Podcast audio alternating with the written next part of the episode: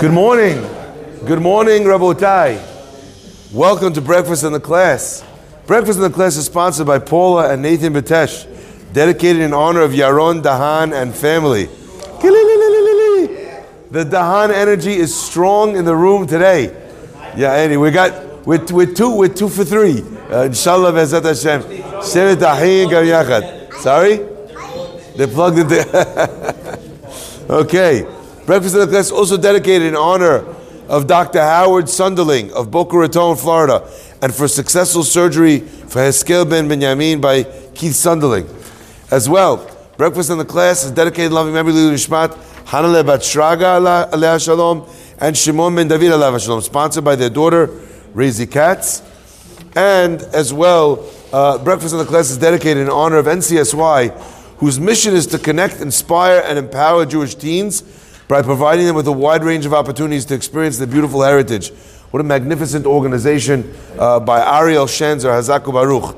Finally, the week of Kobru, sponsored by, by David Yash in honor of you and your substantial capacity to, good, to do good today and every day. My friends, I want to share with you uh, something which I found to be fascinating. How are you, Tzaddik? I'm so happy you're here today. Bye. See you soon. I'll see you tomorrow. Okay, bye. Unbelievable. Shtabach Shemo. God bless. The Pasuk says, Baruch atah Adonai, then melech olam hakol. The youngest member of Breakfast in the Class, youngest member of the Minyan, Shtabach Shemo, you should see him grow to be a, a tremendous Talmid Chacham with wonder, wondrous mazal. Uh, should be blessed with Shnei Shulchanot, physical and spiritual, only the best things uh, for him. He is a child that's beloved by our whole community. So Hazaku Baruch Joseph. Okay. The Pasuk says, Wow, Soli Asa quietly in the corner. Mwah. Ki im bitula me'amav yikach isha. The halacha is that a, a uh, Kohen Gadol has to take someone who's never been married before. He can't marry a divorcee, a Kohen Gadol. And he also can't marry a widow. So the question is, why is he different with regards to the widow? Why, if a regular Kohen, even if he can't marry a divorcee, he can marry someone whose, uh, uh, whose husband has passed away, why can't a Kohen Gadol also marry the same person? Now, I, I need to share with you because this is just blow away. The Sefer Moshav Zekenim, which was written by the Baalei Tosafot, he writes, and I'm reading you his language here because if I don't read this to you, you shouldn't believe me. Hikshar bin Yehuda HaHasid. Lama nitztave, he asked, Yehuda HaHasid asked, Lama nitztave kohen gadol b'tula dafka v'lo abana? How come a kohen gadol has to marry uh, a woman who's not, who's not, uh, who's not been married before, whose husband did not pass away? V'tiretz, and he explained, Lefi shaya maskir Hashem b'yom kippurim. Because the Kohen Gadol would say God's name on Yom Kippur. V'shema natan einav be'eshet ish. Maybe he saw a very nice looking lady, a wonderful lady, nice midot. She uh, shatra. She runs a beautiful home. He sees a woman, fantastic lady. This, you know, she's awesome. Ubishat askara, and when he mentions Hashem's name on Yom Kippur in the Bet Hamikdash, Yechaveni should have in mind, he'll have in mind, this guy, the Kohen Gadol, Sheyamut ba'alav that her husband should die so he can marry her. Lachen, therefore, Asera Torah, the Torah forbid, Amra Torah, the Torah said, she said he should marry a woman whose husband did not pass away. That way, there's no incentive, because even if he mentions the husband's name and the guy moots on the spot, Baruch Shem Kivod, he dies, okay? Mid sentence, he can't marry his wife anyway. So therefore, no point in killing the lady's husband by using the Shem HaMeforash. You read this and you just think to yourself, what are we talking about? That the reason why was that we were worried that the Kohen Gadol on Yom Kippur in the Beit HaMikdash while saying God's unmentionable name that he could only say at that moment we're worried that maybe he'll use it, the name of God, to kill somebody. Where do we find that, by the way, in the Torah? By Moshe Rabbeinu. Moshe Rabbeinu, when he sees the Egyptian man beating the Jewish slave, he kills him. How does he kill him? How does he kill the Egyptian? By mentioning, by saying God's name. That's why the Pasuk says, Rashi explains, the next day when Moshe came out and the two Jewish guys, they say to him, You know, we know what you did last summer. Do you know what they say? hargeni ata omer. Do you, do you intend to kill me? But Rashi says, hargeni ata omer. Do you intend to kill me by speech the way you killed the Egyptian yesterday? How could it be that this is what we're thinking? That we're worried, that we're thinking that Kohen Gadol, that's what he's thinking at that moment, in that place? Come on. That he wants, to, he saw this girl he likes, happens to be she's married. Let's off the husband using one of God's names. I just want to know is there like a special name of God, like to off someone's husband? I'm not really sure. Like, you know, I imagine like so many people from the mafia would love to know that name of God. Okay. We learn from here a tremendous lesson, my friends.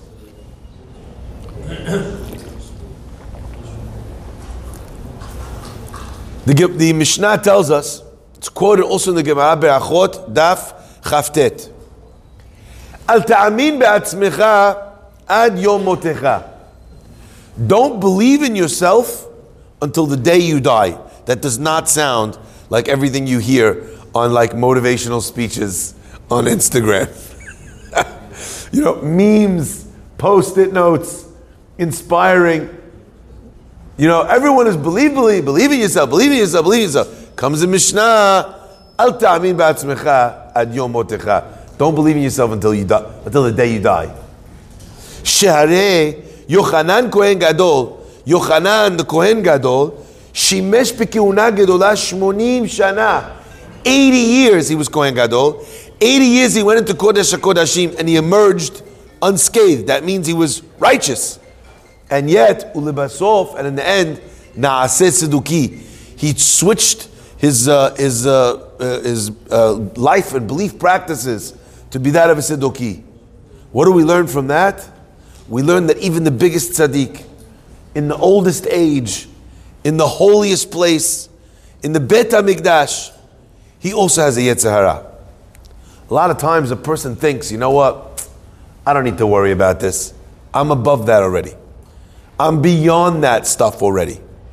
I'm, you know, I'm not, it's, kavod, it doesn't, maybe when I was younger, you know, kavod would bother me. Maybe when I was, uh, you know, more petty, Maybe when I'd never got my name, you know, plastered on the side of a building, you know, but now I'm already beyond that. I'm past that. Al ta'amin you're, you're, you're not dead, you're not past it. When you're dead, you're past it. And what do we learn? We learn that such is the power of the Yetzer Hara that at the end of the day, if you are alive another day, it has to be that the Yetzer Hara is capable of starting up with you. Because if the Yetzer Hara no longer had any power over you, there would be zero point for you to stay in this world. God would take your soul. Because the whole point of being in this physical world is to be able to struggle, to fight, to have those challenges, to make the right choices, to be bocher b'chaim, ubaharta b'chaim, to choose life.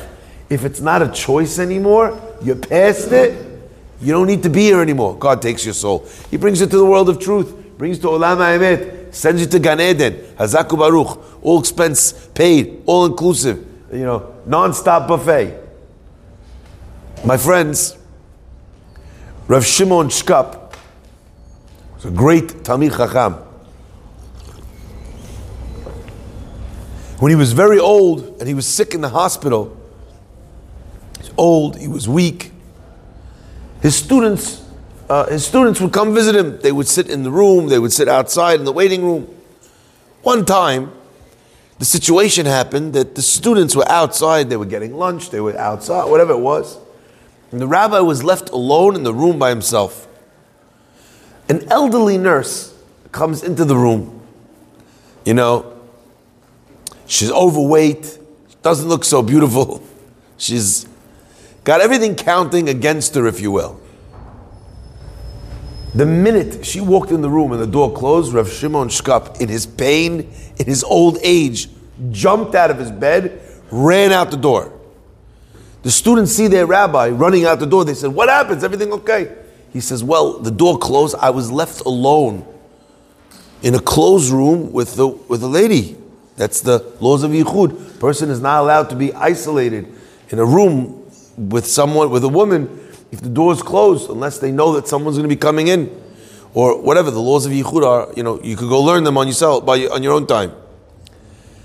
But they said to him, "But Rabbi, you're so old, you're so unwell. What are you worried? You're worried something's going to happen? This woman, she's not Jewish. She's very old, very overweight. She's not beautiful." I want you to listen to the words of Rav Shimon, Rav Shimon Shkop. You know what he said to his students? He said, Hayetzer hara yaaseh oti tzair. The Yetzer hara, he'll make me young. Ve'ota tzaira v'yafa. And her young and beautiful. I read this story, I was shaking. If the rabbi could say that about himself, what are you talking about? I can't be here. Who knows what will happen? They tell a story about Rav Yisrael Salanter once. He's sitting in a room, and a person brought some money, and they put the money on the table, and they walked out of the room to go get something. As soon as the person walked out, Rav Yisrael ran out of the room. He said, Is everything okay? What's the matter? He said, The law of Yichud is that a person should not be alone with uh, a woman who's not their wife because we're worried that a person might make a mistake. He said, To leave money with somebody alone in the room where the person might make a mistake. Does it matter which Averah the person might make a mistake? Rav Yisrael Salanter, the father of the Musar movement, he felt that there was yichud on any on any Averah, on any Isur. This is again, I want you to understand. This is the head of the movement of Musar. So when we talk about, look, you know, things are not going so well, you're falling, your level in Judaism is not so strong, learn Musar. The one who instituted that, Rav Yisrael Salanter. What did he do in his own life when he's left alone with a, a stack of money? He went running because maybe he might take it. You never know. The Yetzer Hara, he's wily. He's a trickster. He figures out. He, and not only, by the way, and everybody knows this truth about themselves, not only does the Yetzer Hara have the strength to convince you to do a sin, you know how good he is? He makes you feel when you're doing the wrong thing as if you did a mitzvah. No, no, it's mutar, it's allowed, it's for sure. Come on, it's very important. You should raise her spirits. I remember once I saw a rabbi walked up to a lady in the community. He gave her a big hug. Anyway, so I, I asked him, I was like, what's. I said, is she related? What's the relationship? I said, I didn't ever met your wife, mom, you know? I just said, oh, is she related? He goes, no, no. He goes, but she's going through a difficult time. I was like, okay. You know, is there no other way but hugs? In his mind, he did a mitzvah. Figure out another way to lift her spirits. Now, it's interesting because now we live in the Me Too movement. So now we live in an age where if you weren't Jewish, never mind for a sin, you went over to some random lady, you gave her a hug, they'll sue you in court. Why? Because the world is learning actually that all those things which were innocent were not so innocent. And all these people that stood on pedestals are being torn down, and we're seeing about exactly what their behavior was with, uh, you know, with these issues of uh, Kiddusha. And how the people who presented themselves as if they were the paragons of virtue, uh, you know, are being cast out of their job. What a fall it has been for Mishpachat Cuomo Hayekara. Right? Remarkable. But you know what the answer is? The answer is the Yetzer Hara is smarter than you. You know why? Because the Yetzer Hara is you. It's the desires, it's the things that he knows you're weak in, that he preys on. He finds the elements where he knows you're not sure, or he knows you're weak, or he knows are difficult for you. He's made up of you. It's not some random outsider moving in trying to figure out how to get you to trip up. He knows everything about you. It's coming from you. It's the drive for good within a person his soul is the Yetzer Hatov, the Nefesh, the Neshama pulling in the right way. The goof of the person, the physical attributes of the person, pull him to the goof type things. And, and in this war between the Yetzer Hara and the Yetzer Hatov, sometimes the Yetzer Hara gets the best of you. And you know what? And you'll be convinced that not only did you do a, a, a avera, you didn't do avera, you did a mitzvah. I didn't give tzedakah, but you know what? I taught the guy, he needs to get a job. Rohi, he's not coming to your school. You're not his rabbi. You don't need to teach him that lesson. But I did a mitzvah in not giving tzedakah. It's the only way he'll learn. Who died and left you his parent? His rabbi. My rabbi once said that to me. Oh, it was the biggest piece of musar, maybe the biggest piece of musar I got from my Rebbe. I've mentioned this before. A fellow comes to the kolel, he's limping on one leg, the next day he's limping on the other leg. One day he comes in with a sling. I, I don't even know. You know who I, kept thinking? You know he reminded me? He was the human incarnate of Wile E. Coyote. Remember that Wiley? Every day the guy's his teeth are knocked out, his, bra- his brain is being blown up. His eye, right? This guy must live the worst life ever if every day he's coming collecting in the kolel for another ailment. Now, obviously, what do we all think? The guy's a sketch. You know, he just wants to collect money. So, you know what? I went to my rabbi. I was like, look, every day the guy's here. Every day we give him. The guy is never going to learn. He's, if, he, if he gets money from us every, you know. So I went up to my rabbi. I said, look, are we allowed to not give him tzedakah? Because we're only enabling his problem. He's never going to get a job. And my rabbi just looked at me with one of those piercing looks. And he said, You care if he has a job? Have you tried to get him a job yet? That you care that he has a job? That you're making this decision because you don't want him to learn to be self, right? It was one of those moments where, again, I, I came with such a, I'm so righteous. like patting myself on the back. Oh, you're so amazing, Shlomo. And just with two seconds, he just cut right through it like a hot knife through butter. Did you try and get him a job? So don't stop pretending that you care whether he actually whether he collects charity or has a job.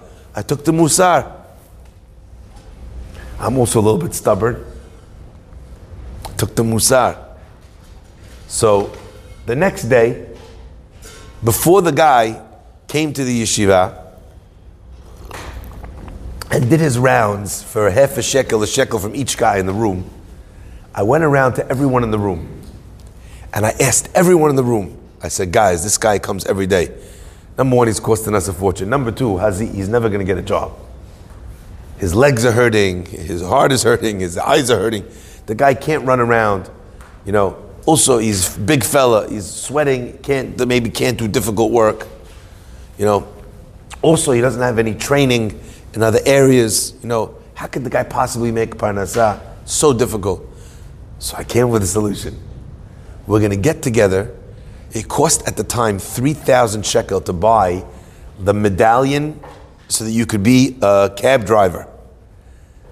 I said, we buy the guy the medallion. Then he could sit in the car all day, his right leg, his left leg, they're always hurting, no problem. Don't use your legs at all. Sit in the car. You're schwitzing all the time, you're heavy, no problem. AC. You don't have any formal training, no problem. Drive someone where he needs to go. What's the issue? I raised 3,000 shekel. Best fundraiser I ever did. I raised 3,000 shekel from people that barely had shekel themselves. Anyway, I go to my, uh, I go to the guy. He walks in. I said, I have good news for you. I said, I know that you always t- say how it's hard for you to work because of your legs, because of this, because of that. I said, we raised in the today we raised three thousand shekel for you. The guy's eyes lit up. Three thousand shekel for you to be able to buy you a medallion so you could drive a cab. In that way, it doesn't hurt your legs. You know, you have a problem breathing when you exert yourself. You won't have any issues. You sit all day comfortably, drive people here, there. You make a nice parnassah.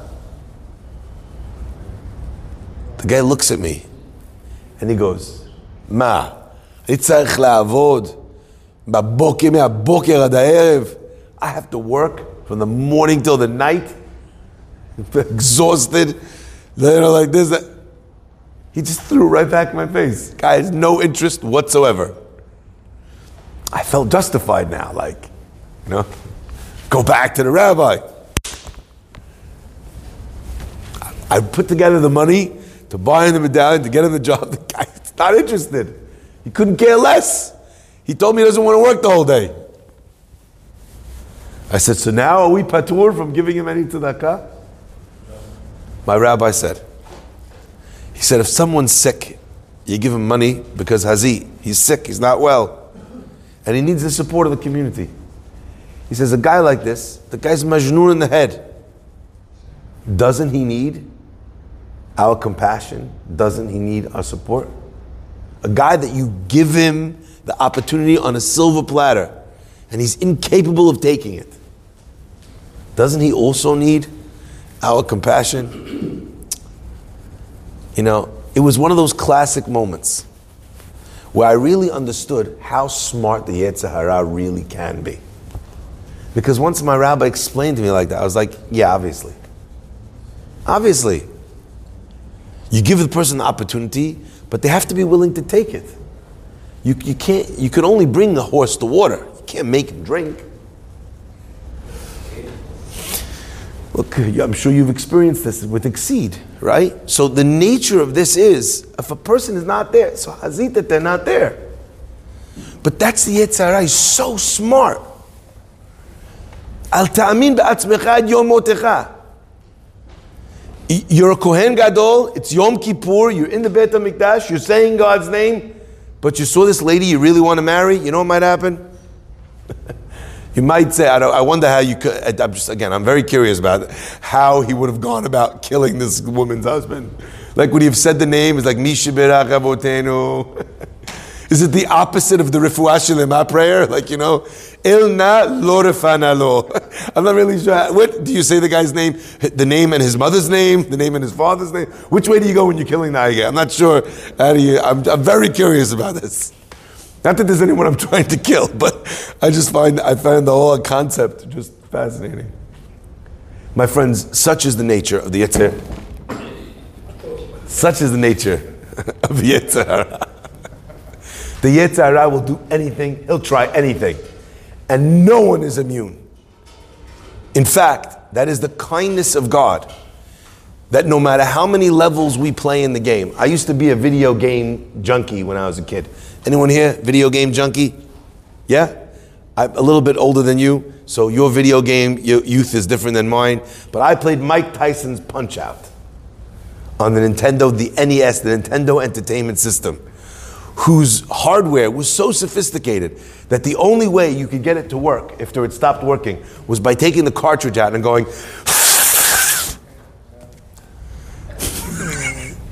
that was, I think it actually appeared on their website. you know what they tell you? Don't call technical support until you have made sure it's plugged in, blown on the cartridge. Have you blown in the machine? okay? I play these games. I played them until I beat them. There's an amazing thrill when you win the game. When you beat Mike Tyson. I beat Mike Tyson. I beat Contra. I beat Teenage Mutant Ninja Turtles. Cost me a lot of quarters in the pizza shop, but I did it. It's a tremendous thrill when you win, followed by this dull feeling what now? The game makers, they only made so many levels. And eventually you run out of levels.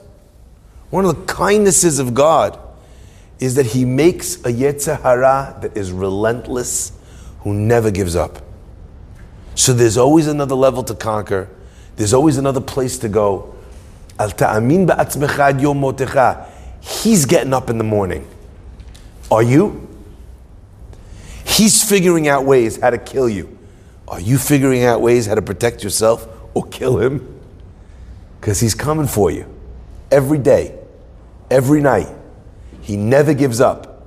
And if that's the case, it offers us an opportunity for growth, for reward, from the day we're born until the day we pass from this earth. May God bless us to win more battles than we lose. Baruch Adonai Le'olam.